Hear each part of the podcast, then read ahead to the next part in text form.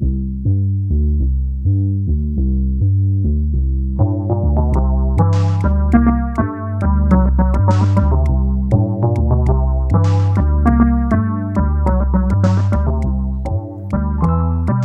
תודה רבה שהצטרפתם אלינו לעוד פרק של אפרסמון דיגיטלי. אני גיל, איתי באולפן יושבים גל, אהלן. וגם אה, מתי קונן, אהלן. שהוא הבעלים של שייפשיפט גיימינג, זן גיימינג e-sport, בעלים לשעבר, והיום אה, איש אה, שמתעסק מאוד בתעשיית ההייטק, בעיקר באמת בנושאים של אה, e-sport והקשר שלהם לארץ ישראל. נכון, גיימינג, e-sport, כל התחום הזה. מה, מה קצת אתה עושה כזה ככה בקצרה, לפני שנכנסים לעומק? אה, אה, היום. יותר, יותר בפיתוח העסקי ממש של הנושא. במשפט. כן, בפיתוח העסקי של הנושא הזה, עם משלחות מחו"ל, אה, קשרים ענפים לחברות שפעילות בתחום. Overwolf, זה גיימינג, e-sport, זה StreamElements, עובד הרבה עם סטרימרים, כי שוב, התחום הזה מאוד חשוב לי. ויש לי טיפה ניסיון, שצברתי בעבר טיפה ניסיון, אני אוהב... זה נשמע עליו בהמשך, אני מניח.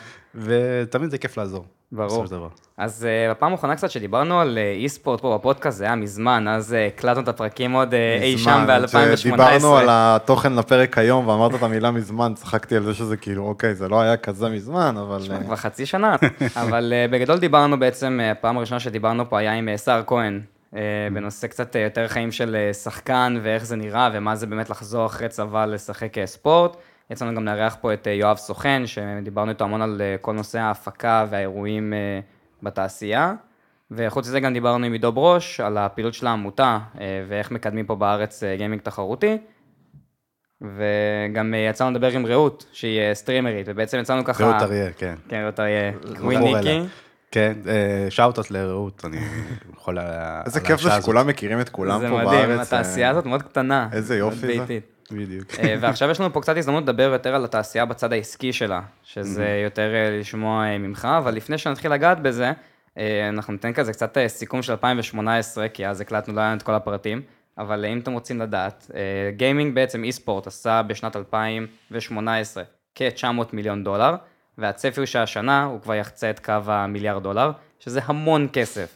זה סכומים לא נתפסים, זה סכומים של צמיחה של בערך מעל 20 אחוז כל שנה. בעיקר- בשנים האחרונות. ב-2014, כן. בעיקר גם אה. ביחס לנפילה יחסית במניות אה, בחברות גיימינג בשנה האחרונה, כאילו זה מאוד יפה לראות את זה. כי זה לא קשור בכלל לזה השני. תקשיב, אה, אם תסתכל על האירועים, אה, נגיד סתם ה-The Internationals האחרון, עקף בצפייה את הגמר ה-NBA, כאילו, אין מה לעשות, בסופו של דבר, הצופים קובעים, ואם יש יותר צופים, כן, כן, זה ש-. זה שזה תוכן מאוד מאוד נצרך ומאוד מאוד רווחי, זה ברור לי לחלוטין, אבל בכל זאת, שניהם, אתה יודע, זה עולם הגיימינג בסופו של דבר, וזו השוואה שהיא היא קבילה, כי הצרכנים הם פחות או יותר, אני רוצה להגיד אותם צרכנים, אתה יודע, צרכנים של משחקים של חברות וצרכנים שצופים במדיה של המשחקים האלה. אז אה, זה פשוט מעניין לראות את זה. נכון. כן, יש ביניהם המון קורולציה, למרות שאני מסכים, לא כולם תמיד קשורים, יש לך המון שחקנים שהם שחקני ליג אוף לג'נדס וזהו, טוטאלי, ופה זה נגמר. לא כן, נראה לי כן, שהם זה- שמעו על משחקים אחרים כן, בכלל, בסדר שקורים גמור. סביבם. קונטר סטרייק לקח הרבה שנים, כאילו קונטר סטרייק... נכון. המון משחקים ככה, המון שנים, וואו ככה, יש המון, לא מעט משחקים, בעיקר משחקי רשת שזה, פה זה נגמר, זה, אתה יודע, זה התמכרות תנסה גילד של- וורד 2, לא, אני וואו. תנסה את זה, לא, אני וואו. אה, שעכשיו אנחנו בדיוק בתקופה שהרבה זזים בין המשחקים האלה. כן. לא, אבל יש באמת אה, המון אה, תנודות שקורות בעולם הגיימינג, גם בעולם האי-ספורט בעצם. אה, סין כנראה הולכת ב-2019 להיות המדינה השנייה מבחינת הכנסות באי-ספורט בעצם, אחרי שהיא עוקפת את מערב אירופה כגוש. כן, כי מפתיע. יש להם הכי הרבה צופים, אבל הקטע הוא שכל צופה מביא פחות כסף, לעומת ארה"ב, כאילו, אם יש את... חלק ארצות במקום ראשון אגב. כן, ארה"ב זה מקום ראשון, כי בסופו של דבר זה קהל מבחינת כסף יותר איכותי, אני לא אומר מבחינת כסף, עזבו עכשיו אה, צפיות והתערבות ועניינים, מבחינת כסף, ארה"ב זה מספר אחת עדיין. אין לעשות ארה"ב.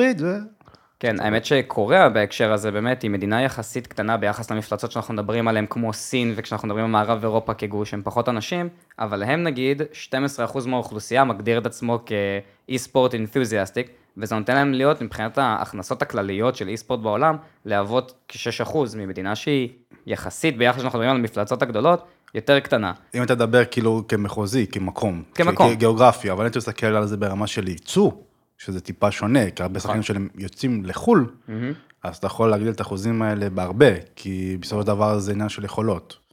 ובקוריאה זה דבר שמקובל, יש להם ערוץ e-sport קבוע שמשדר, יש להם שם דברים שהם הרבה דברים אפשר רק ללמוד מהם, בוא נגיד ככה, יש. טונות של מה... אה, הם עושים את זה, עניין של אה, הם ת- עושים את זה עוד תרבות, אבל. מ-98, עוד מ-98, שהיה ערוץ הסטארקראפט, התחיל סטארקראפט כן. הראשון.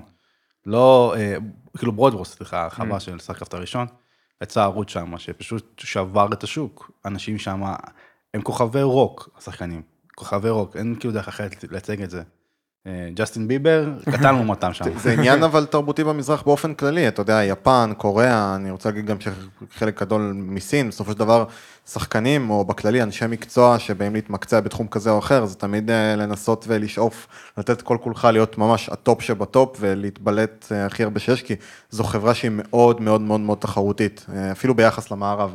מתאים לקונספט שלהם, אם תיקח אבל מזרח אירופה או ארה"ב, נדבר על זה בהמשך, זה קונספט שונה לחלוטין בהתנהגות. אם אנחנו מדברים על זה כאילו כ e-sport. ועם כל זה מדהים לראות שבארץ אנחנו עדיין מאוד מאחורה.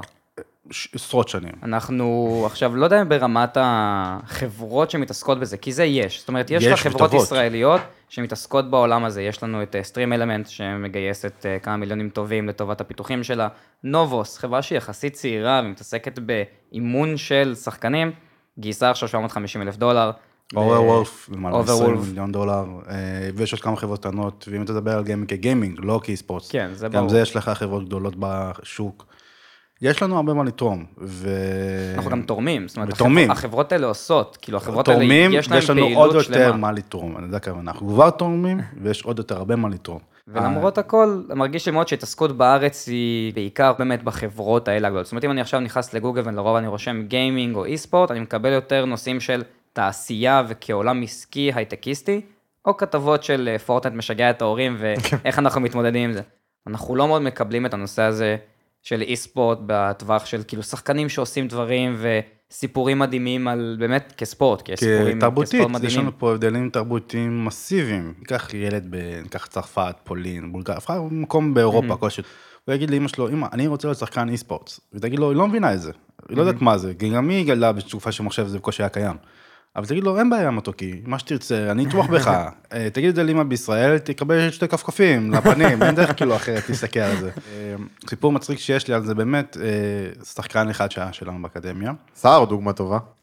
סער הוא שחקן מעולה, דרך אגב סער, אני מכיר אותו אישית, הוא באמת אחד מהשחקנים, אנשים גם כן כאינדיבידואל, הוא מאוד מדהים. בחור טוב, אנחנו אוהבים את סער. בדיוק, גם אני. היה לי שחקן בן 16, כישרון באמת ייחודי, בליג אוף לג'נד ספציפית במקרה הזה, אה, והוא לא היה תלמיד טוב בבית ספר, והוא בא ממשפחה שחד הורית. באתי לאמא שלו, באתי, דיברתי איתה, תקשיבי, יש לו כישרון, יש לו יכולות, הוא יכול בעתיד להיות שחקן מוביל. כדאי שנכניס אותו לאקדמיה. ואמרה, גם ככה כל הזמן אמר ש... והתלוננה וצעקות ועניינים. ואז דיברת, תקשיב, זה גם יכול להיות מקל וגם גזר, בסופו של דבר.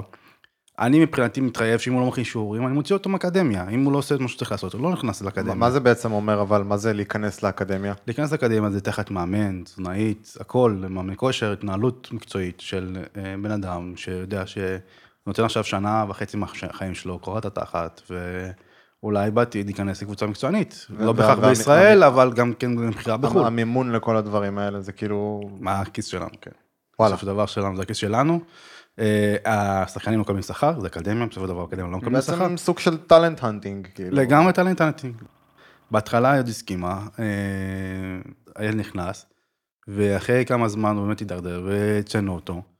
ואז היא רבה איתנו שנחזיר אותו, אבל אז אמרתי לה, אבל דיברנו על זה, כאילו סיכמנו בינינו משהו, ו...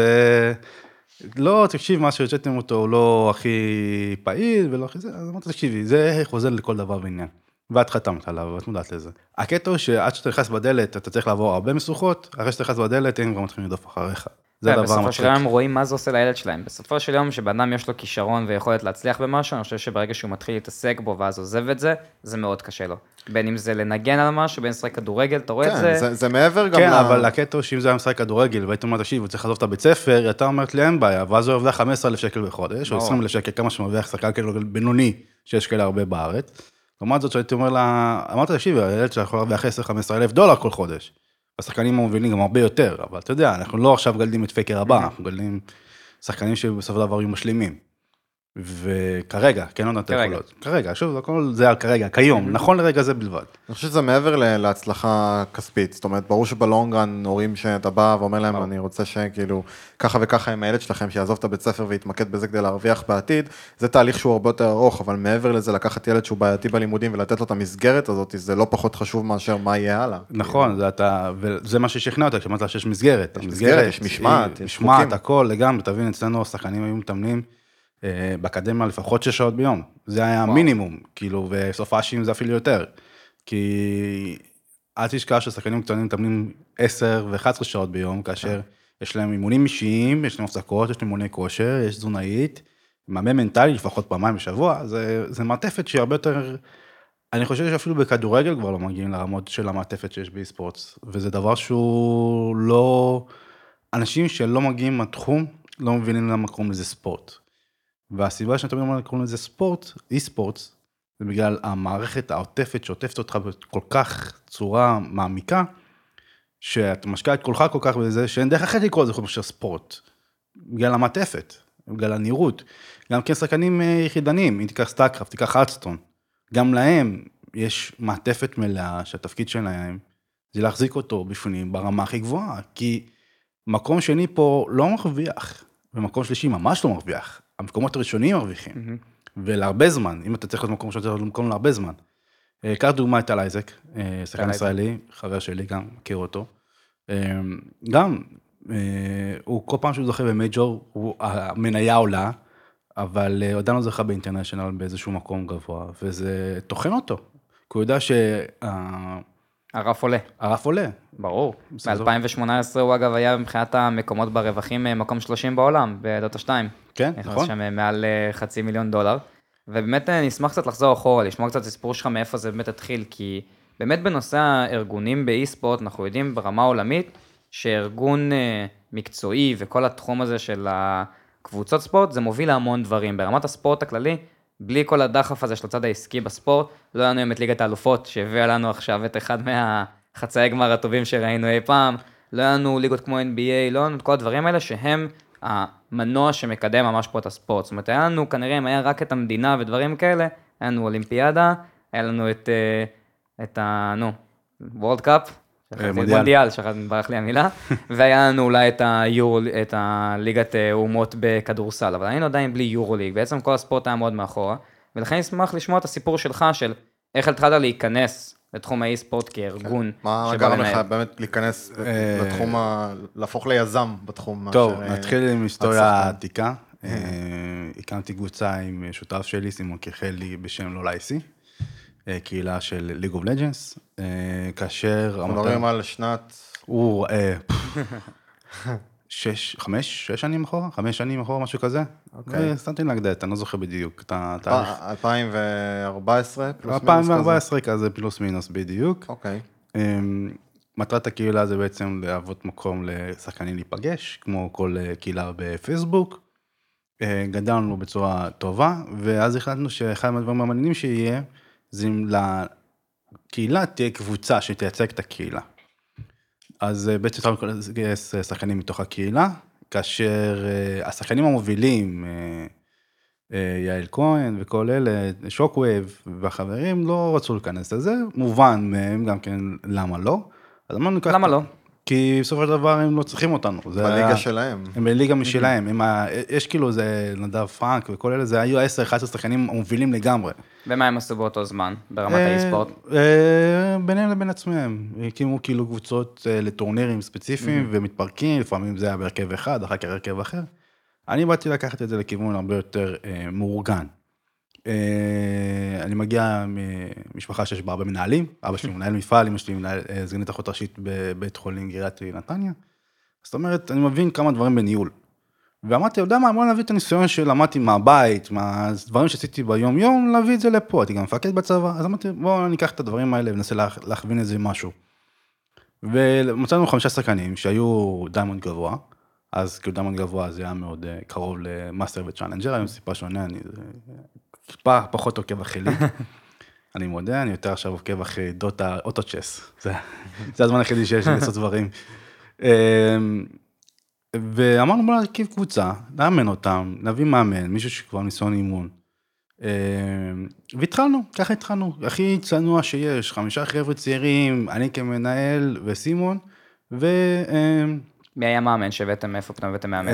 מצליח, אה, הוא אחד מהאנשים היותר בכירים באימון בארץ, אה, גם כן בן אדם משכמו ומעלה. והתחלנו לאמן אותם, אה, להתחיל לארגן אסטרטגיות, אימונים, לנס וואפים, כאילו ממש לבוא את כל הדברים, הוא היה יושב, צופה ביום שעתיים, שלוש, עדן, ללמוד איך עושים מהלכים בליגות הבכירות, ומנסה לשעתק אותם לליגות שלנו. באמת, העלינו את הרמה בצורה משמעותית, בתקופה מאוד קצרה. אה, אז אחרי שראינו שכי טוב, אה, חיפשנו גם פסיכולוג, פסיכולוג, ואז הכרתי את השותף שלי בשף שיט גיימינג, אייל בן שלום, שניסדנו את הדבר הזה. פסיכולוג למה? סתם אה, מעניין. כי מנטליות בתחום הזה הוא מאוד מאוד קריטי. והאנשים, זה גם שחיקה, זה הרבה אימונים, זה הרבה הכל, וגם צריך להכשיר אותם מכווני מטרה, להבין מה המטרה הסופית. ובסופו של דבר, כל בן אדם יש לו איקס שעות ביום, הוא לא יכול לעשות הכל. והכרנו את אייל, כאילו פרסמנו שמחפשים אה, מאמן מנטלי וזה, ואז הוא אמר, תקשיב, השאלה אם זה כאילו פסיכולוג פרופר, פרופר או כאילו לא, קאוצ'ר? לקו- כאילו- יותר קוצ'ר, יותר קוצ'ר, לא אוקיי. פסיכולוג כפסיכולוג כן, עכשיו כן, אה. אימא ברביצה לי, אלא יותר בקטע של אה, תסביר לי למה קשה לך במשחק, למה התקשית פה, בוא ננסה להביא את הטעויות, אלא יותר בקטע מוטיבטור וקוצ'ר. זה היה בן אדם שבא מתחום הגיימינג כאילו? לא, קואוצ'ר הוא- פר סי, כאילו הוא, זה... ה- הוא בן אדם שגם כן משכמו ומעלה, הוא עבד שנים עם נאסא והוא עבד בבריטניקה טכנולוגיז. ובן אדם עם ים ידע וים ניסיון. ועם הזמן ראינו שהקונספט של ליג אוף לג'נס הולך וגם לא הולך. הולך כי וואלה יש לנו שיפורים ואנחנו יותר גדילה, ולא הולך כי בסופו של דבר זה רק משחק אחד ויש שם איזה אליטה מסוימת שעדיין לא הצלחנו לשבור אותה. אז אמרנו בוא נלך על משהו אחר. אחת מהבעיות של כל קבוצת אי ספורט זה כסף. אז בואו ניצור לנו נכסים אה, שבעצם ייצרו לנו כסף, שנשתמש בהם כדי לייצר כסף פנימית, ומשם אה, נתחיל את התהליך של אה, אה, הקמת קבוצה.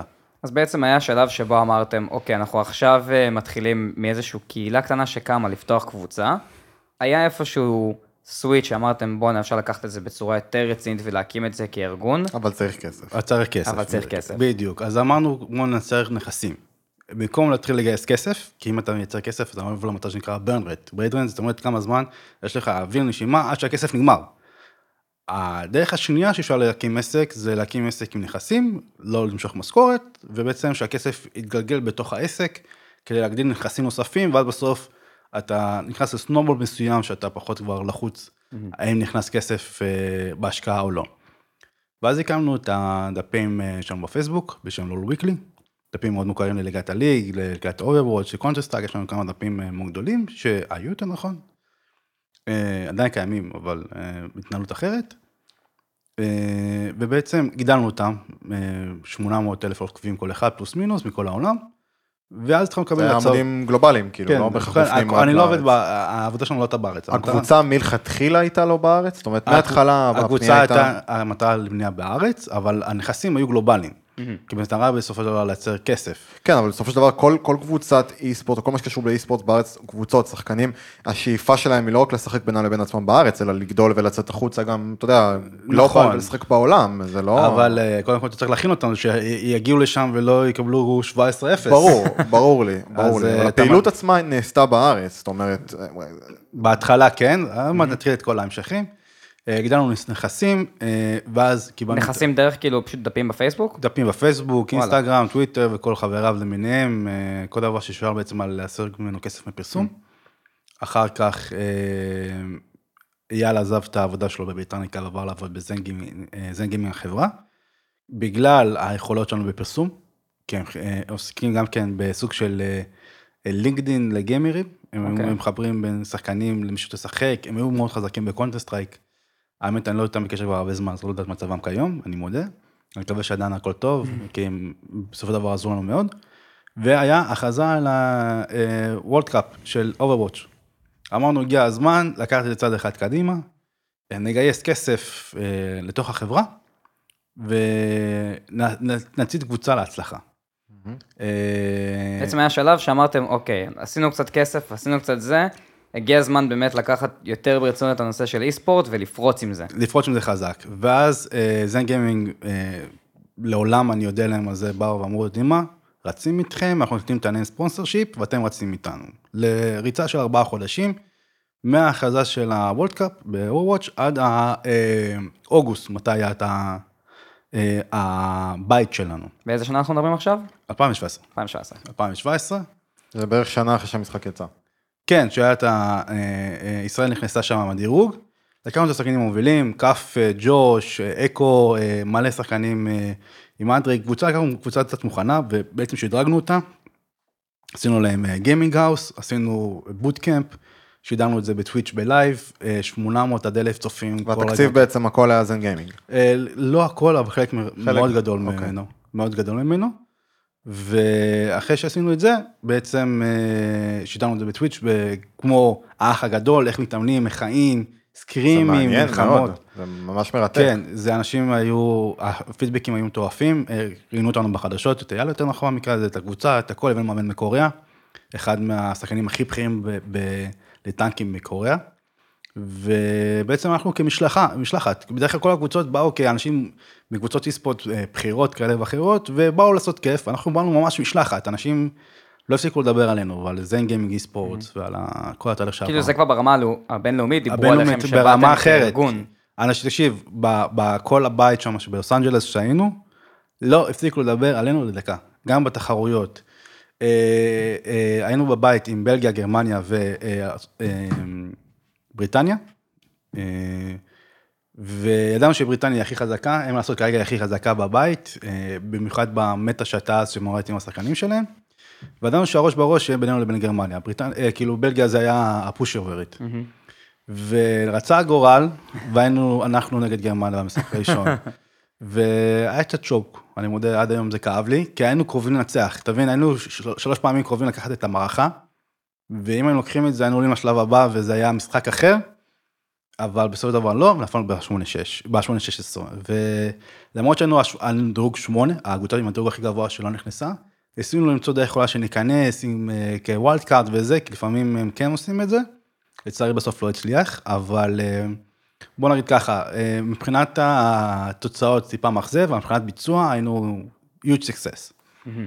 אה, בהמשך קנו שתי שחקנים שלנו, את אה, אקו וכף יותר נכון, אה, לא נמכר, אלא הוא עבר אה, לשחקן, לשחק אה, בכמה קבוצות קונטנדרס, לרובוטש ליג. אה, ומאז אה, פעלנו יותר באירועים, גיימינג מאקרו, כל האירועים האלה, כדי ליצור, להגדיל את הפירמידה, כי הפירמידה בארץ היא מאוד שטוחה. יש לך, מכל השחקנים הפעילים, תראה 99 אחוז מאוד מאוד דומים ברמה, 99 אפילו פסיק 9, ו-0.01 שהם האליטה. ועדיין זה לא מתחלף, זה כל הזמן אותם אנשים. ואיך בעצם האירועים האלה עזרו לקדם את זה? אה, בעצם ליצור לאנשים את ההבנה שהם יכולים לייצר מזה כסף. כי בסופו של דבר זה לא רק היה פרסים פיזיים, אוזניות, מחשב, כיסא וכו', אלא באמת קיבלת איקס זה כסף. הצ'יפס, אתה יודע, לקבל כן. את האוזניות כיסא. לא, כיסא עולה שלוש וחצי אלף שקל, כן, אוזניות של בעיה, אלף אבל שקל, אבל ביחס עדיין, לאלפי דולרים שאתה עושה מזה משכורת ו-make a living, כאילו... בדיוק, אז, זה- אבל עדיין זה הדבר שבעצם לגרום לאנשים להבין שיש משהו שקיים, ליצור אה, awareness. כן, לא, כאילו נגיד גם כיסא היום, אם אתה סטרימר ואתה כבר מוצא איזשהו ספונסר שעושה לך, זה מספיק לך 30-40 צופים, אתה כבר מקבל כיסא, אבל לקבל שלוש לא, וחצי, לא, 30-40 אנשים זה לא מספיק בשום אתה צורה. תקבל את העכבר, את האוזניות. אתה תחבר את האוזניות, כיסא לא תקבל כל כך מהר. כיסא ייקח טיפה זמן, אבל עדיין בגדול. הנקודה היא שבסופו של דבר אה, אה, הדבר הזה עזר וגם לא עזר. עזר כי באמת היה נוצר עוד יותר awareness לדבר הזה גיימינג, ערוץ הספורט התחיל לשדר, אגו משדר את ה-e-league, הרבה דברים כאלה שקישרתי איתם בין אנשים ועשייה. ועדיין רוב האירועים היום קצת, יש פחות. גם יש פחות יש פחות אירועים. כן וגם- בזה כי- כי הקהל הישראלי קצת אה, לא סימפטי נגיד בצורה יפה. אני חושב שזה הקהל? כאילו פה אתה חושב שדברים מתחילים באמת אה, כי הקהל מצפה ליפול לקבל, בארץ? הקהל מצפה לקבל גיימסקום, שהוא משלם מחיר ישראלי. גיימסקום הולך על 250-300 יורו כרטיס כניסה, והם יכולים לשלם על זה עוד אה, 300 דולר, 400 דולר כרטיס טיסה. את זה הם מוכנים. בארץ שאתה בא לשלם 80 שקל כרטיס, וואלה, הם לא מוכנים. כן, אבל השאלה מה רמת ההפקה ביחס לכסף שאתה משלם. ברמת ההפקה ביחס לכסף היא שווה. ההבדל הוא שהבן אדם מצפה לקבל ב-80 שקל את גיימסקום. לא יקרה לו, אין מספיק קהל בישראל כרגע שנותן את הכסף. אירועים גדולים, האירועים הכי גדולים מכניסים עם 8, 10 אלף אנשים. אתה, אתה, אומר. אתה אומר שזה עניין של מספרים, אבל הנה, אתם באתם והצלחתם להקים מתקציב ישראלי, מתוך ישראל, להביא מאמן מקוריאה, ליצור קבוצה בארבעה חודשים שתלך ותתחרה נכון. ב World Cup של Overwatch, כאילו, אתה יודע, זה... שערה בין שווים, נכון, ואפילו יותר מזה, אבל בסופו של דבר, זה דבר שאנחנו עשינו כדבר פרטי. לא עשינו את הדבר שהמד... לא נגיד המדינה, אבל הקהילה הצליחה לרומם. זה ההבדל. כאשר אני בא ועושה, אני אעשה, אני אעשה אירוע בסדר גודל כזה בפולין, אני ארוויח 200 אלף דולר. פה בארץ, אם אתה יוצא את פיט, אתה שמח. ברמה כזאת, כי אנשים לא מבינים את העלויות של ההפקה כזאת. השאלה היא אבל מה, מה המניע כאילו שמבדיל בין ליצור הפקה של קבוצה כזאת ולהשקיע בזה באופן פרטי כסף וזמן, לבין ליצור אירוע גדול שפתוח לקהל רחב ולהשקיע בזה כסף וזמן, כי שניהם בסופו של דבר באים במטרה לקדם את הסצנה הזאת בארץ. יפה, אז הש... השאלה היא במקום, גם התשובה, אני אנסח אותה בשתי צורות. הראשון, הראשונה, התשובה הראשונה זה בקטע של האירוע.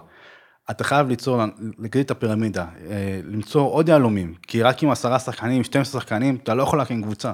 הייתם עושים טורנירים פתוחים כאילו באירועים האלה? בעצם ברור שאנשים? כל אחד בן אדם שהיה רוצה יכול לבוא להתחרות.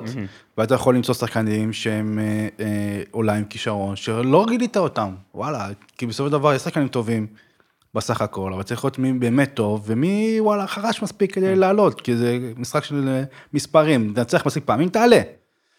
ומבחינת הקבוצה זה דבר שהוא הרבה יותר ממוקד. אירוע זה דבר נורא גדול, זה הפקה שלושה ארבעה חודשים, זה, זה אה, ביטוח ועבודה מול משטרה ועניינים, זה התנהלות אחרת, זה דבר הרבה יותר רחב, והמטרה זה בעצם להתגלות את האנשים. מול קבוצה זה דבר שהוא הרבה יותר ממוקד, אתה יודע בדיוק מה אתה הולך לעשות בכל רגע של התהליך. וה- הבירוקרטיה זה בעיקר ביניכם לבין עצמכם ופחות מול גופים אחרים. בדיוק, שזה הבדל משמעותי מאוד, שזה התנהלות בסופו של דבר לייצר סקרימים, לייצר אימון, לייצר, למצוא מאמן, למצוא אה, קוצ'ר, למצוא את מה שצריך כדי להתקדם בתהליכים. אה, וזה בעצם ההבדל המרכזי בין התנהלות בין אירוע לבין קבוצה. עכשיו, אה, בשנים האחרונות אני פחות עוסק ביום יום ב... רגע, בזמן שעשיתם את ההפקות אירועים, אתם גם המשכתם עם הנושא של הקבוצה, כן, היה לנו, אה, היה לנו, היה לנו קבוצת PUBG, מקום שבע באירופה. זה אה, מה שסער שיחק בה? לא, לא, לא שסער שיחק. בה. אוקיי. אה, יכול להיות שהוא ישחק בה בהמשך. אני, עכשיו אני אני יודע שהיום סער אה, מצטרף לקבוצת PUBG ישראלית, אני לא יודע להגיד לך איזו. אה, יש מצב, אני לא בקשר איתם קצת אה, הרבה זמן. אה, היה לנו PUBG, היה לנו Overwatch, היה לנו League of Legends, היה לנו Counter-Strike, שחקנים שהיו ברמה חצי מקצוענית, אה, לא קיבלו שכר גבוה, חלקם קיבלו כזה שכר אה, נמוך נקרא לזה, מה זה נמוך באופן יחסי? אה, לשוק, לא לה- להתנהלות בארץ. הכוונה היא שאותו בן אדם הרוויח 1,000-1,200 שקל כל חודש, במקום אה, מינימום, אבל זה מול קבלה, זו התנהלות אחרת, זו התנהלות שהיא טיפה שונה מאשר מקובל, אבל בסיכומו של דבר זה עדיין, לעומת הארץ, זה לא היה דברים כאלה. במיוחד אה, לפני כן, לא היה כמעט קבוצות מוצנות. בריץ' אאוט לשחקנים מובילים בעולם, רם ג'מאל, אה, טל אייזק, אנשים שיכולים להביא בעצם ישראלים שיש להם טיפה אכפתיות ממה שקורה פה בארץ, שיביאו את הידע שלהם, שימצאו קשר, אה, כי בסופו של דבר אנחנו לא יכולים להמציא פה גלגל.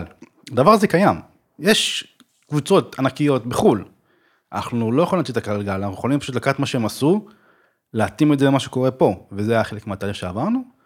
אה, בשנים האחרונות אני יותר עוסק בפיתוח העסקי של זה, קשרים, אה, איפה באמת הזה באמת קצת נפל, הקשר הזה? כאילו באמת, אתה אומר, יש לנו את כל הידע והניסיון של... כסף. אה, כן, כבר- ועם כל כסף, זה, כסף, כאילו, אתה כסף, אומר, חבר'ה, זה- כסף, כי אף אחד לא היה מוכן להשקיע את הכסף בדבר זה, הזה? כי זה דבר שהוא הימ- הימ- הימור, בסופו של דבר זה, ויותר זול להמר בפולין, בולגריה, אה, אוקראינה זאת אומרת, וחבר- אבל לא, לא מדובר פה ב- בחוסר מקצועיות או חוסר התאמה לשוק הישראלי, יש פה יותר עניין כלכלי. יש, יש, יש כמה, גם כלכלי וגם טכנולוגי וגם תרבותי. זה השלושה הדברים המרכזיים שמונים פה הצלחה של אי-ספורט. אחד זה הכלכלי, אין בזה כסף. בארץ. אה, בארץ, כרגע אין בזה כסף, לא מכירים בזה יותר מדי, רוב הספונסרים זה קח ציוד, אני לא רוצה ציוד, אני רוצה כסף. לא, הם לא מוכנים, לא מקבלים את התשובה הזאת. אה, הבעיה הטכנולוגית זה הריחוק מאירופה, אנחנו הולכים לשחק באירופה, אתה משחק מול אירופה, פינג, אה, הבדל בין 70 ל-40 הוא משמעותי, כן. מאוד, במיוחד במשחקים שהם אה, שוטרים או רספונסיביים מאוד, כן. כאילו התגובה בתגובה. בהם צריכה להיות מאוד כן. מאוד מהירה, ועל ו- מאית השנייה זה קם ונופל המשחק הזה. בדיוק, ושלישית התרבותית, כמו שסיפרתי עם אותו הילד, תנסה להגיד לי אמא, תקשיב, הבן שלך כישרון ענקי במשחקי מחשב, הוא יכול להרוויח 10-15 אלף דולר כל חודש בתור התחלה בעתיד, היא תזרוק עליך כפכף, תגיע, אתה, אם תגיד לה, יכול להיות שחקן כדורגל ממש סבבה, ירוויח 15-20 שקל שזה כל גם חודש. בדיוק אותו דבר בדיוק עלה בשיחה עם סער, כן, בזמן באותו פרק. וזה, בדיוק, וזה נכון, כי זה- זו זו שיחה שעשיתי עם כולם. אני רוצה להסביר להם שבסופו של דבר זה ספורט. ובמקרה הזה תגיד, כן, בוא תשחרר אותו בבית ספר, רק שיגיע ושיצליח, שירוויח כסף טוב. ואני מבין את הרצון של ההורים להגן על עצמם, אני מבין את זה. עד היום יש לי ריבים עם ההורים שלי, אני בן 31 אוטוטו, יש לי ריבים עם ההורים שלי על דבר שנקרא גיימינג. וזה זה דבר שאני יודע, זה לא דבר שהוא מוזר לי. הקטע של להבין שהתרבות הזאת משתנה, והעולם הזה משתנה, ולהנחיל להם את זה, והשינוי הזה הוא מאוד קשה להם. כי הם רואים מחשב, הם רואים משחקי מחשב, הם רואים בזבוז זמן. הוא לא רץ, הוא לא משחק כדורגל, או כדורסל, או טניס, בחר ספורט אה, לבחירתך. אה, הוא לא עושה כושר. כל דבר שהוא לא מוחשי לאנשים שלא באים אה, מהתחום. הזה, מאוד קשה להם לתפוס ובעצם להבין איך הדברים האלה עובדים ולמה אנשים עושים את זה ולמה זה כל כך נכנס ואיך זה בכלל מתנהל בשאר העולם. כאילו, אתה יודע, מי שלא חשוף לזה ובגלל שבאמת החשיפה לזה בארץ היא לא גדולה כמו בארצות הברית, זה מאוד משפיע על התרבות ומן הסתם, זה גם ההשלכות של זה. תבין, עכשיו הולכים להקים בארצות הברית, בתהליכי הקמה מאוד מתקדמים, את ה-NBA 2K, הליגה של... כבר הכדור- קיים. כן, כבר קיים. קיים, יש דרפטים. זה דרפטים. שהכל, ו- ותבין. הם, מעריכים, ה-NBA מעריכים שב-2025 ההכנסות מה-NBA 2K יעבור את ההכנסות של הליגה. אתה, אתה, אתה מבין על מה אני מדבר איתך? אנשים משחקים בפלייסטיישן, או אני לא זוכר על איזה קונסולה הם משחקים שם, אה, עוקפים בכסף את השחקנים האמיתיים, את ההכנסות מזה, זה דבר שהוא מטורף. ותבין, באוברוואץ' ליג, העיקר המשקיעים, עיקר האנשים שקנו זיכיונות, זה ברוני ספורט שם, של פוטבול ו-NBA. יש האומרים שההשקעות האלה קצת הלכו לטמיון עם המצב של. המשחק בסופו של דבר כשזה נוגע אה, ל Overwatch. נתון לוויכוח, נתון כן. לוויכוח, אני, אני, יש מן האמת ויש מזה גם טיפה מן הפסימיות. זה, לא, זה לא פרק שבא להיכנס, אתה יודע, כן, למספרים לא- לא. אה, או להיכנס ב Overwatch או להיכנס ספציפית. ב Overwatch ספציפית, כן. לא נכנס ב Overwatch, לא נכנס באף אחד, אני אומר, אה, יש בזה מן האמת ומן ה... אני, רוצה רגע, באמת, אם כבר דיברנו על העניין הזה של התנגדויות ותרבות ואיך המדינה תופסת את זה, באמת לדעת אה, איך המדינה, אתה כבן אדם שאתה יודע, התחיל להפעיל עסק כזה או אחר שמתעסק בתחום הזה, איזה תגובות או התמודדות היית צריך לעשות מול המדינה. זאת אומרת, גם כעסק, אתה יודע, פרסה, בן אדם שבא ופותח עסק בארץ וההתנהלות שלו מול המדינה מבחינה בירוקרטית, אה, וגם מבחינת ההשפעה התרבותית, אתה יודע, דיברת על זה שכאילו, אוקיי, יש קושי עם מורים והמנטליות והקטע של להבין את זה, סבבה, אז יש גם את העניין הזה של לשכנע אנשים שיש בתחום הזה כסף. מה ההתמודדות שלך כעסק? איך כעסק אז- אתה הופך את העניין הזה לרווחי גם למי שנפשות הפועלות כדי לקדם את זה הלאה? אה, אני אגיד את זה שבתור התחלה היינו יותר מדי חובבנים, כאילו יותר מדי חסרי ניסיון. צריך להתחיל ממשהו, אין מה לעשות. אין מה לעשות, כן. ועל זה זה נפל. היה לנו מלווה לחברה בשם דוקטור זמית גת, אה, הוא פרופסור בקריית אה, אונו, באוניברסיטת קריית אונו, לכלכלה, היה בכיר בצבא, מנכ"ל לאומית, מישהו שהוא בשכבו ומעלה. אדם שהוא באמת אחד מהאנשים הכי תותחים שהכרתי בחיים שלי, הוא היה המנטור שלנו בדבר הזה. וניסה לעזור לנו מבחינה הבירוקרטית, התנהלות מול המדינה. זה היה על בסיס התנדבותי כאילו? הוא היה התנדבותי לחלוטין. וואו. הוא היה בן אדם בן הכבוד. 72 או 74, אני לא זוכר. הוא היה קשור לאחד מכם או שזה הוא היה סתם? קשור לאייל, הוא היה מרצה שלו בקריית אונו, שם הוא עושה תואר בכלכלה ומינהל, אוקיי. וסיפר לו אייל על הדבר הזה, במקרה גם הוא חבר של המשפחה של אייל, כאילו קצת אה, זה. והדלקנו אותו, בסופו של דבר הדלקנו אותו אנשים, אתה יודע, אנשים לא משקיעים בסטארט-אפ בגלל טכנולוגיה, אלא בגלל בני אדם. אנשים. בגלל בני אדם.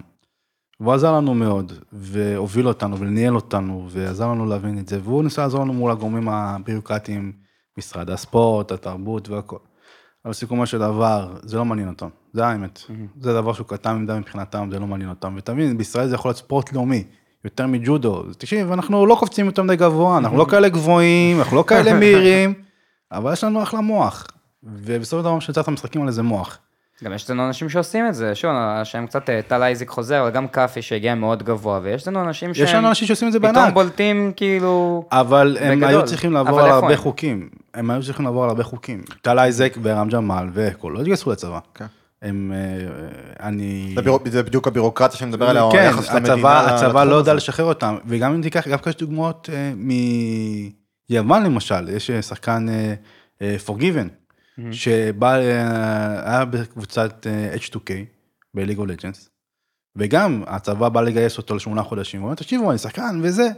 ובסוף נשיא המדינה, ראש ממשלה של המדינה שם, אני לא יודע איך זה ההתנהלות שם, הוא שחרר אותו בסוף, כי שהוא הבין שהיה צריך אישור של הראש מדינה, כדי לשחרר אותו, כי הוא הבין שהתרומה שלו למדינה מבחינת, אה, אה, איך קוראים לזה? יחסי ציבור. תהילה, יחסי ציבור, אה, תרומה, הגאווה הלאומית יותר גדולה במשחקים מאשר זה, ובארץ אני לא רואה את זה קורה. תקשיב, יש רק בן אדם אחד בישראל שאני יודע עליו עד היום, שצריך להתחמק מהצבא ומהשירות שלו, וזה בן סער, מכדורגל. זה הבן אדם היחיד שאני מכיר, שזה מצב עילוי. אבל פה זה לא עילויים, פה זה אנשים... לא, זה לא לגמרי נכון, יש הרבה, אתה יודע, ספורטאים מצטיינים. אבל הם בצבא, הם בצבא. כן, זה נכון, הם עדיין בצבא. הם עדיין בצבא, אני כאילו אדם אחד אמרתי בן סער, שיצא מזה בצורה שחוקית לא לא תגייס לצה"ל באמת. כן. וזה בסדר. שוב, אני, כל עילוי צריך לקבל את ההזדמנות שלו. אבל אה, יודע מה, גם שחקנים פעילים אני מוכן לקבל. אם לברידג' יש מקום, ולשחמט יש מקום, ולטיסנים יש מקום, לאי-ספורט גם יש מקום. כן. לא צריך גם עכשיו... הם צריכים לקבל את התואר הזה של אה, שחקן מצטיין. אבל הבעיה שלהם. הבעיה שלהם זה החוק. עכשיו, החוק להגדרה של ספורט בישראל, אחד מהפעילות, המילים זה פעילות אה, אה, פיזית. עכשיו פה נופל כל הרצון שלהם הבירוקרטי, אה, אבל יש לך ספורטאים פעילים שהם טיסנים. אבל יש בזה פעילות ספורטיבית. מה, רץ, עושה משהו? לא, פיזית? למה? גם- פיזית נדמה לי במקום. שגם שחמט אפילו. גם לא- שחמט. עדיין, שחמט הוא היחידי שיוצא דופן, והוא בגלל שהוא, אה, אני לא זוכר את ההגדרה המדויקת, אה, אני אצטרך למצוא אותה, לא ברח לי מהראש, אבל הוא בין הבודדים אה, שקיבל את ההכרזות, למרות שהפעילות הפיזית היא מעטה. זאת אומרת, יצא לך לדבר עם משרד לא הספורט. קיימת. כאילו? יצא לי לדבר עם מנהל הספורט, אה, מראש מנהל הספורט כן. במשרד הספורט, והתרבות המדע והספורט. ומה בעצם הייתה התגובה? מה... מגניב, מגניב, מגניב, יש בעיות, תענו על הבעיות, נתקדם. עכשיו המטרה, הבע- בעיות מה זה הבעיות? כמות אנשים שיהיו פעילים בעמותה. הקמנו עמותה נוספת אה, לספורט אלקטרוני אה, בישראל. מקביל לעמותה עידו שעידו ברוש, כן, שלו? אוקיי. שמקבילה, שהיא לא העמותה לספורט, ל- לעמותה לגיימינג תחרותי, לא, אלא עמותה לספורט אלקטרוני, נקודה סוף. אוקיי. שהנקודה היא בעצם לאג- לאגד את כל התחום של לא רק אי-ספורט, אלא כל רובוטים, נבחר את תחום שהוא קשור ל- לספורט לא פיזי, לאגד את זה תחתנו. וקיבלנו באמת אישורים והכל, ואז אמרנו, תקשיב, יהיה אלף אנשים שיהיו מעוניינים בזה. הבאנו אלף אנשים. באנו, עשינו קמפיין בפייסבוק, עניינים, וזה, הגיעו אלף אנשים. ואז הגיע החוק, שאין בזה פעילות פיזית, ולכן זה כרגע זה לא מאושר. אבל בסיכומו של דבר, הם רוצים שתעשה אה, ליגה, הם רוצים שתעשה התאחדות, רוצים שתעשה פעילות ש- שבע מיליון דברים בערך, עד שתקבל מעמד של ספורט. לעשות כל זה הרבה כסף. אז הפעילות של העמותה טיפה מאחורה, טיפה מאחורה. אה, זאת אומרת, אתם כבר מתעסקים בה כל כך. כן, העמותה עדיין קיימת, פעילה, עושה דברים, אבל אה, היא לקחה צעד אחורה טיפה, שוב כדי להכין את הקרקע, כי בסופו של דבר זה מהמצב שהיא קיימת כרגע, עד שתעבור למצב התאחדות, זה צעד אחד ענק. אז צריך להכין את כל הקרקע טוב, טוב, טוב, טוב, אז תעשה את זה. ומצד שני, אני עושה כל מיני פעולות עסקיות מול חו"ל, הם משקיעים מקנדה, משקיעים מארצות הברית. זה מה שאתה עושה היום בעצם. אה, לא. אני היום, אני היום אני עובד הייטק, אבל זה מה שאני עושה, אני שומע קשרים עם כל מיני אנשים שעוסקים בתחום הזה בארץ ומחו"ל. Turtle Entertainment, זה הבעלים של ESL, אה, C9, אה, TSM מחו"ל, כל מיני ארגונים שאני יכול בעצם לנסות לשאוב מהם מידע, ידע, דברים כאלה שנוכל מתישהו לשכפל את זה פה. כי כרגע, אני מודה, היכולת להקים פה מועדון, כל עוד הבעיות הטכנולוגיות, תרבותיות, קיימות, עזוב רגע כלכליות, כלכליות מתישהו נפתור את זה. זהו, באתי להגיד בדיוק שזה ממש אבסורד, כאילו, לחפש אה, מימון חיצוני, כן. כדי לפתח את התחום בארץ, כאילו, זה משהו שהממשלה והמדינה צריכה, אתה יודע, שזה יהיה האינטרס שלהם בסופו של דבר. אפילו פנינו למדע, השקעה. למדע, למדען הראשי, ל- כן, למדען הראשי, לעשות את זה, והיה התעניינות שבסופו של דבר זה נופל. כי אין לנו מוצר, אין פה מוצר שאתה בא ואומר לעצמך, אני משקיע מיליון שקל, בסוף יהיה לי מוצר X, אותו אני מוכר לחו"ל. לא. פה מה שאתה משקיע בו זה אנשים, ומה שאתה מוכר בחו"ל זה אנשים וזמן שלהם.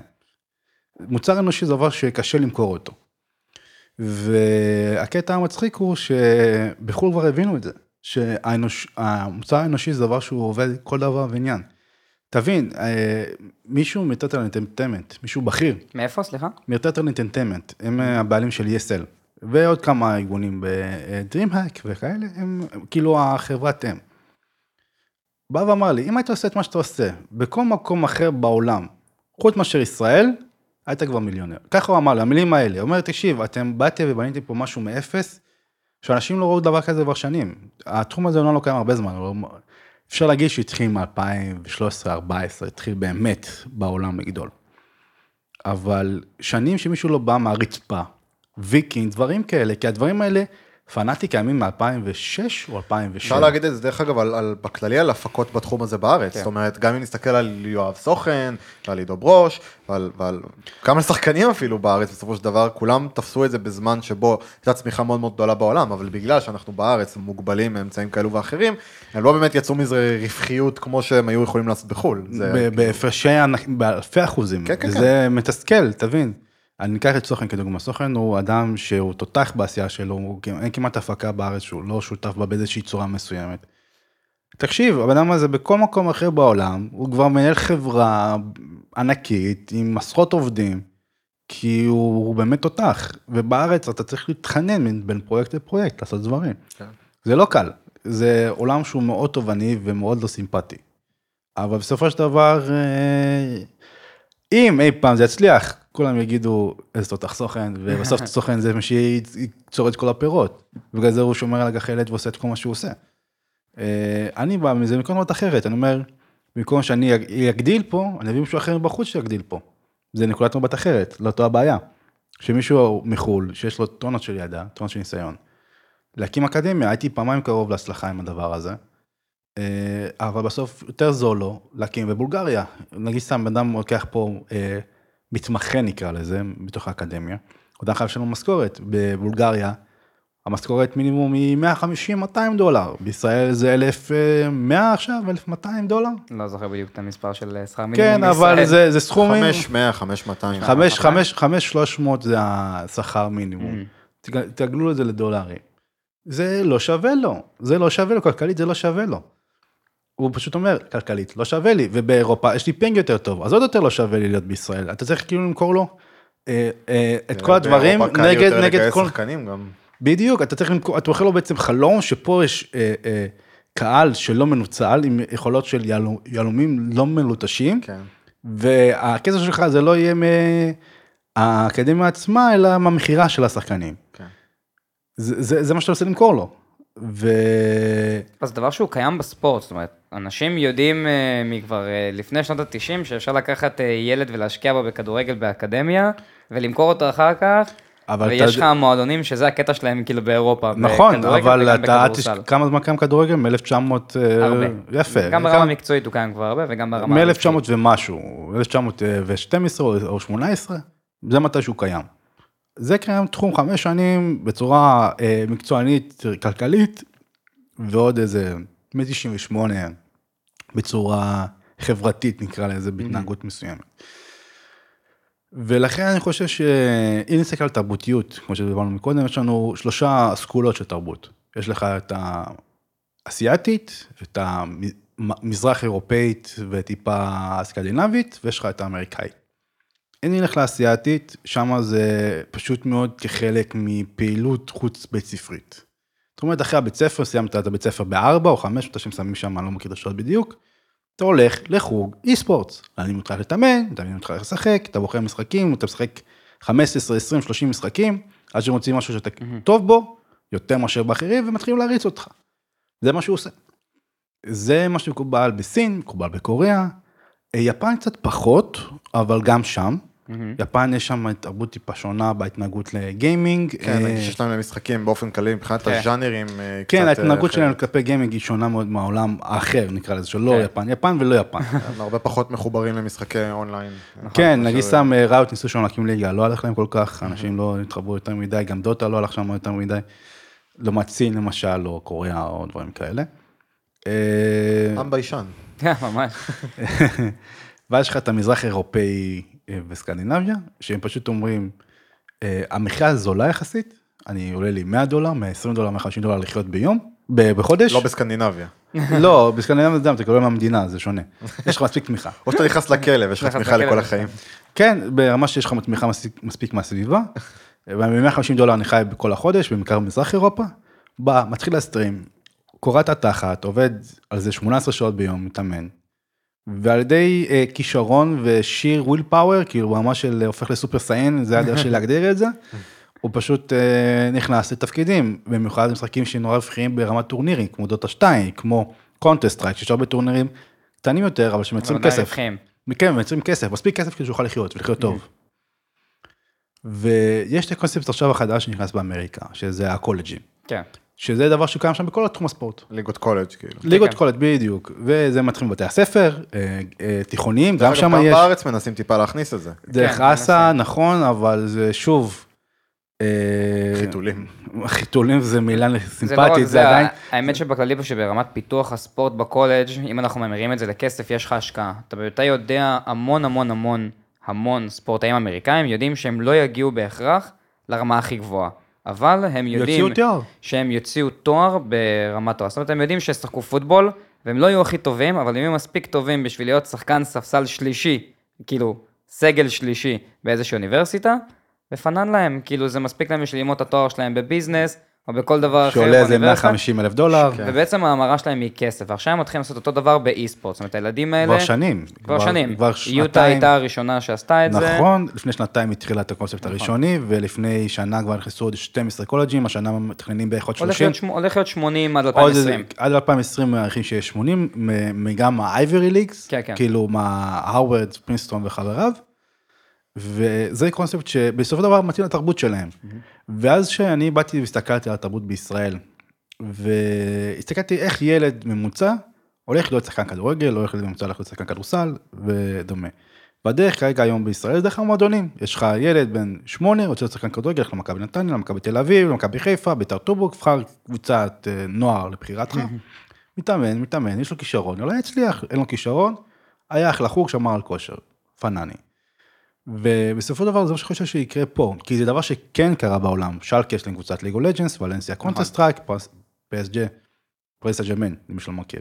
יש להם גם Counter-Strike וגם אה, גם האנגליות. גם לאנגליות, אה, למנצ'סטר סיטי, יש להם כבר שלוש קבוצות.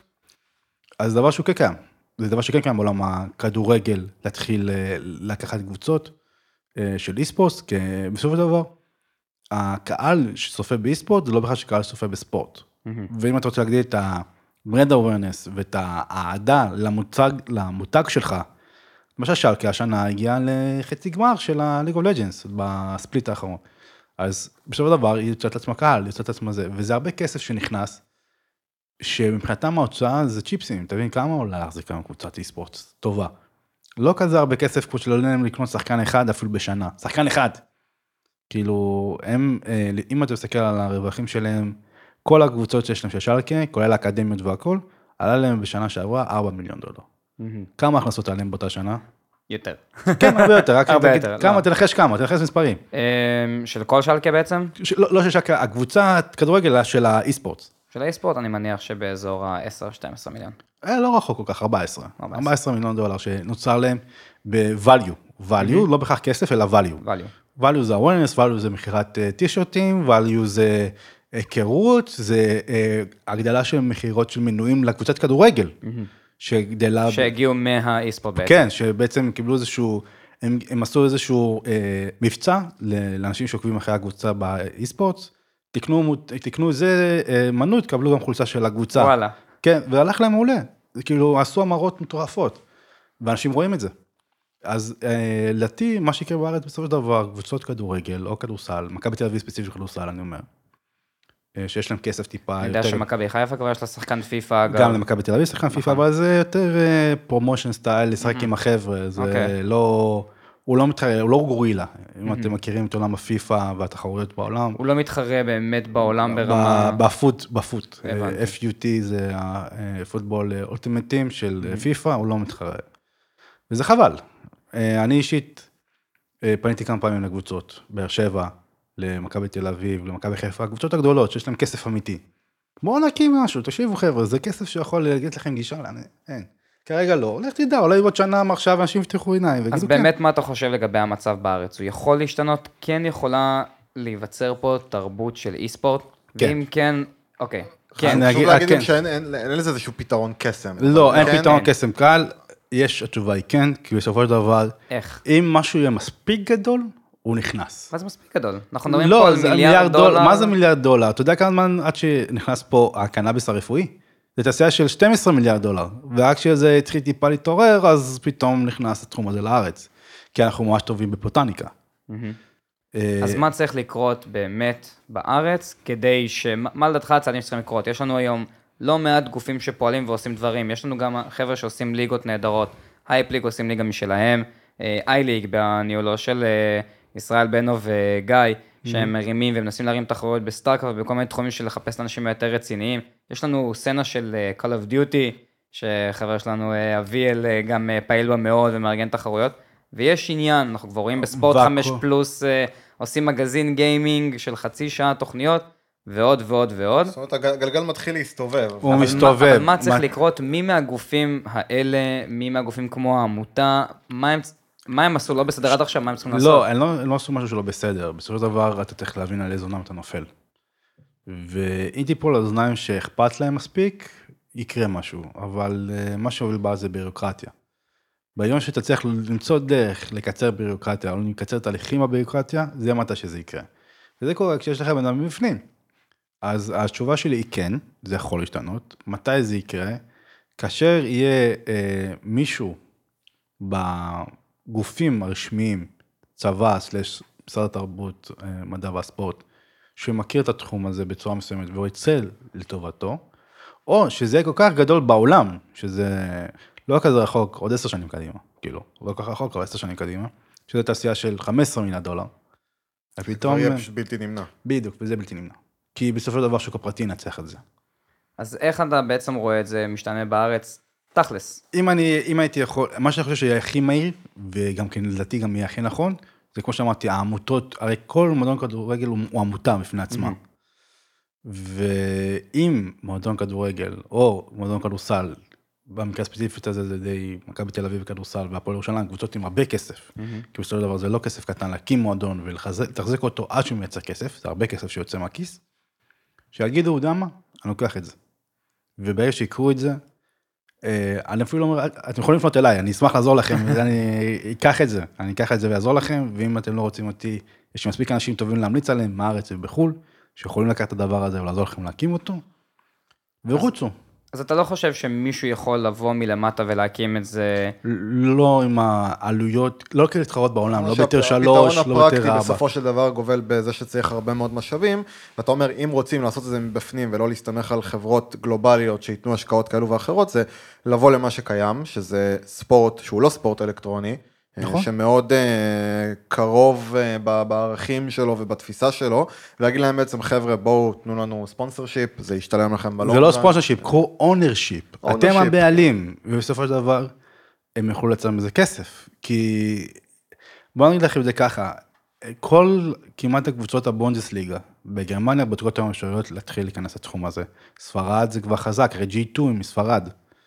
מאוד, אה, קיבלו כמה פעמים הצעות לרכישה מקבוצות גדולות. ולנסיה כבר קבוצת Counter-Strike, ואם אני לא טועה לאתלטיק אה, בילבאו יש גם קבוצה, ולאתלטיקו מדריד- יש קבוצה אה, במשחקים מובילים. יש הבנה שאי ספורט זה המשלים של ספורט. מי שלא צופה, צורך ספורט, צורך בדרך כלל אי ספורט. הוא לא צורך דוגמנות. הוא נמצא ב... תקשיב, קבוצת הדוגמנות של הפועל אה, תל אביב.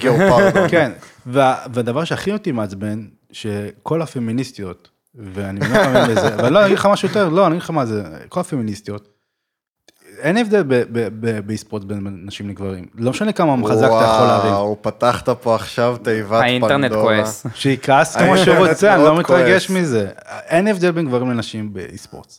בן אדם לא... באולם אוטופי אולי. לא בעולם אוטופי, לא משנה כמה מהר אתה מקליק, זה זה לא משנה כמה אה, לא איתך יש לך. לא מדבר איתך על יכולות פיזיות, אני מדבר איתך על תפיסה מנטלית בסופו של דבר. תפיסה מנטלית זה כבר עניין של אה, דיון נרחב אחר, כן, אני אשים אותו בצד, כן. אני אשים אותו בצד, אבל בסופו של דבר, איך דבר כזה, שאתם רוצים תמיד שוויון, למה אתם אה, לא עוזרים לאנשים להצליח?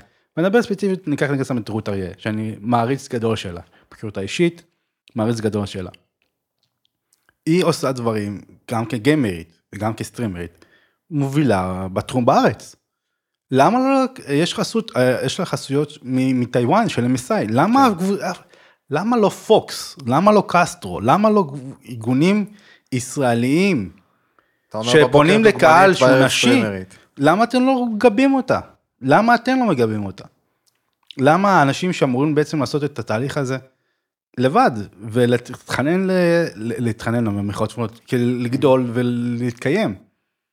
בסופו של דבר זה אינטרסים של ארגונים להיכנס לתחום הזה.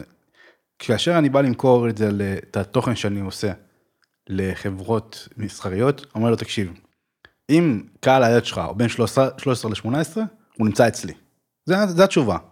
13 עד 18 כמעט לא צורכים טלוויזיה, הם צורכים טלוויזיה, אומרים בדרך כלל סדרות, משחקי הכס, מומחים המעטים וח, וחבריו, הם לא צופים בערוצים המסחריים, פרסומת לא מגיעה אליו, ואני חושב שאפשר להגיד גם כבר 13 עד 30, זה כבר עוד יותר. אני גם הרבה פחות צורך טלוויזיה, כאילו רק אם זה כן- חדשות בערב, וזה וכמה אתה צופה בפרסומות? כלום. כלום. יפה. אבל אני רוצה לפרסם עליהם משהו, אתה צריך למצוא משהו שיעניין אותם. והאנשים האלה בדרך כלל נמצאים איפה? במחשב. ובמחשב בדרך כלל, לא תמיד, מה שבן אדם עושה, זה משחק. ואם אתה רוצה להגיד שבן אדם משחק, זה האנשים שצריך לקחת אותם. זה הכל, זה הכי פשוט. אין פה מתמטיקה מסובכת. התהליך, מה שנקרא פאנל, המסחרי פה מאוד פשוט. ואנשים, לצערי, שנמצאים שם למעלה, הם זקנים בחשיבה שלהם. וזה בסדר במובן מסוים, וגם לא בסדר במובן אחר. כי בסופו של דבר זה מונע מהתחום שלי לגדול. אבל ביום שהם יבינו את התהליך הזה, זה היום שבו... שאלה אם זה יהיה הם או שזה יהיה... יכול להיות הנכדים שלהם, אני לא יכול נכדים, לקבוע. כאילו, ש- זה- שיהיו שם בניהול בסוף, אנשים בני זה רק- 30-40. זה רק הזמן בסופו של דבר יגיד אם אה, הגדילה של זה והצמיחה בעולם זה מה שיכריע לטובת אה, שינוי ניכר בארץ, אם זה חסויות אה, או אונרשיפס מתוך הארץ של אה, קבוצות כדורגל או ספורט אחר בארץ, אה, אני מניח ש... בואו נראה, שואל אתכם שאלה, אתם אנשים שאני מניח אוהבים אי-ספורט. מי הנותנת החסות הכי גדולה בעולם לאי-ספורט? וואי, אני רוצה להגיד עוד ג'ילט או מקדונלדס. ג'ילט. כן. ג'ילט. דיברנו על זה גם פעם. ג'ילט, ג'ילט גם היא הנותנת חסות הכי גדולה בעולם למשחקי אי-ספורט, נותנת כמעט 30 מיליון דולר בשנה על חסויות לתחרויות אי-ספורט. כי ילד בן 13 עדיין לא התחיל להתגלח, והדבר ראשון שהוא צריך ללמוד זה להתגלח אחר כך, באיזה גיל 14-15. גאוני, גאוני. זה הגיוני לחלוטין. עכשיו, אה, אה, בארץ אין נציגות של ג'ילט? יש. מקדונלדס? יש. למה אתם לא חלק מזה? למה אתם לא חלק מהעולם הזה? זה הקהל שלכם. אני לא צריך, אתם צריכים לרדוף אחריי, לא אני צריך לרדוף אחריכם. זה, זה מה שאני רוצה להסביר. אתם צריכים להתחנן שיהיו אירועים כאלה על ימין והשמאל.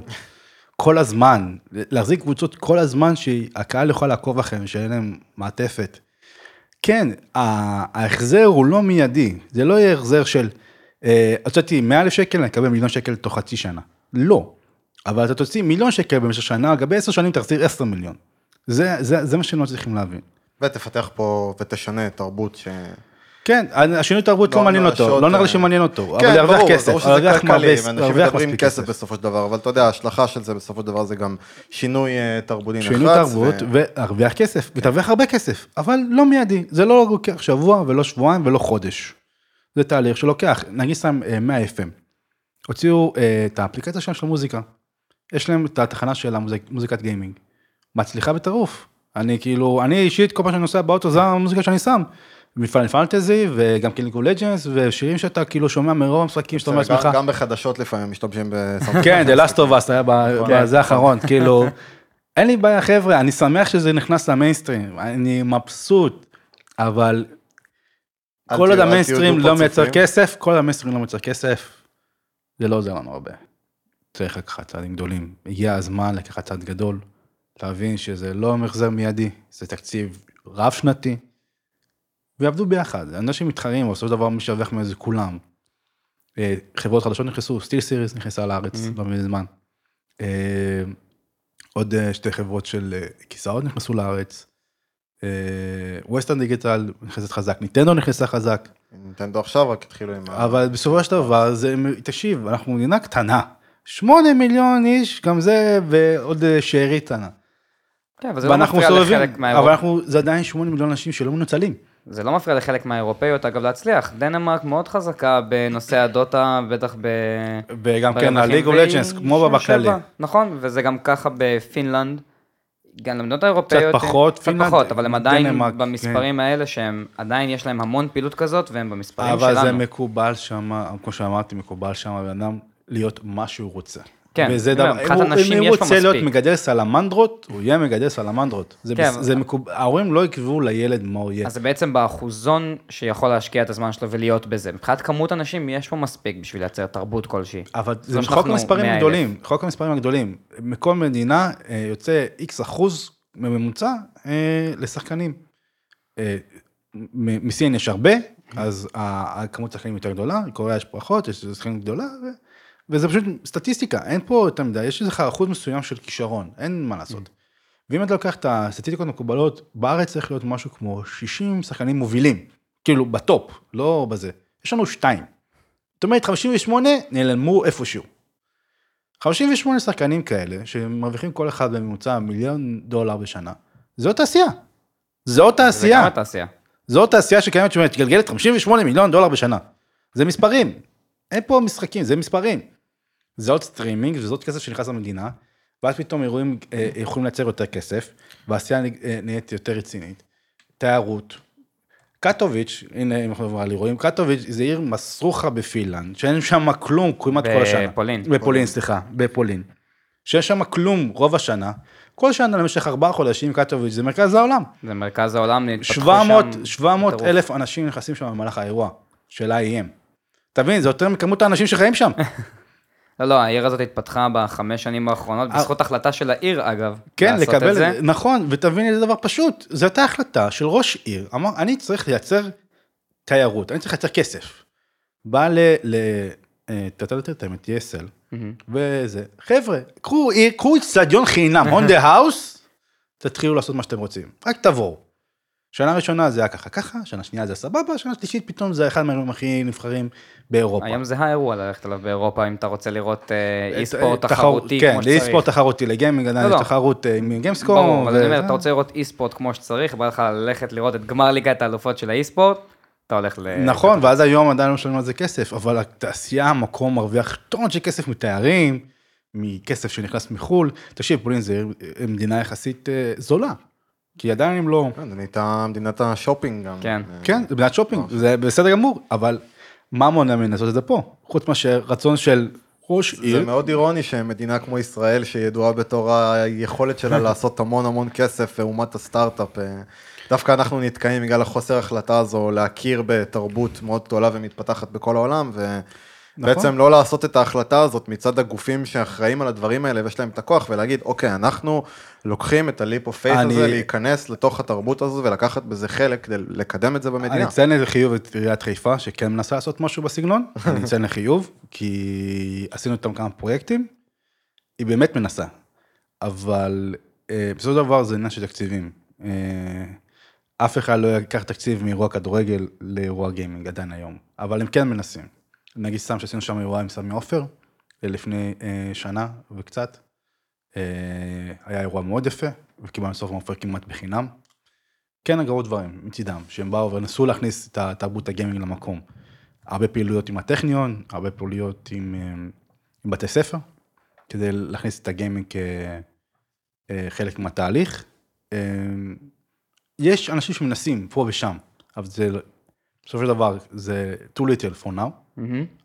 אבל אני כן מאמין שבסוף זה כן, מתישהו, מתישהו זה יקרה. השאלה מתי, אם זה מתי שאני יכול עדיין להיות שם חלק, או שהנכדים שלי יהיו שם חלק, או הנכדים לא, של ברור הנכדים. שזה יקרה מתישהו. כן, אנחנו בעצם אה, קצת אה, חוזרים על זה, ובסופו של דבר זה עניין של זמן, כסף, קבלת. החלטה, תרבות, רצון. טוב, אנחנו בעצם אה, צריכים אה, לסיים. מתי, אנחנו שמחנו מאוד אה, לארח אותך אצלנו באפרסמון דיגיטלי, תודה רבה שהתארחת, תודה רבה שהגעת, בכיף, שמחה. היה נהדר. תודה רבה לכל מי שהאזין לנו. אנחנו רוצים ככה בנימה אישית לבקש מכל מי שכן מאזין, אנחנו מאוד נשמח שכן תעזרו לנו להרחיב את הפעילות של הפודקאסט על ידי כך שתשתפו את הפרקים, כמובן תאזינו, תשתפו את העמוד.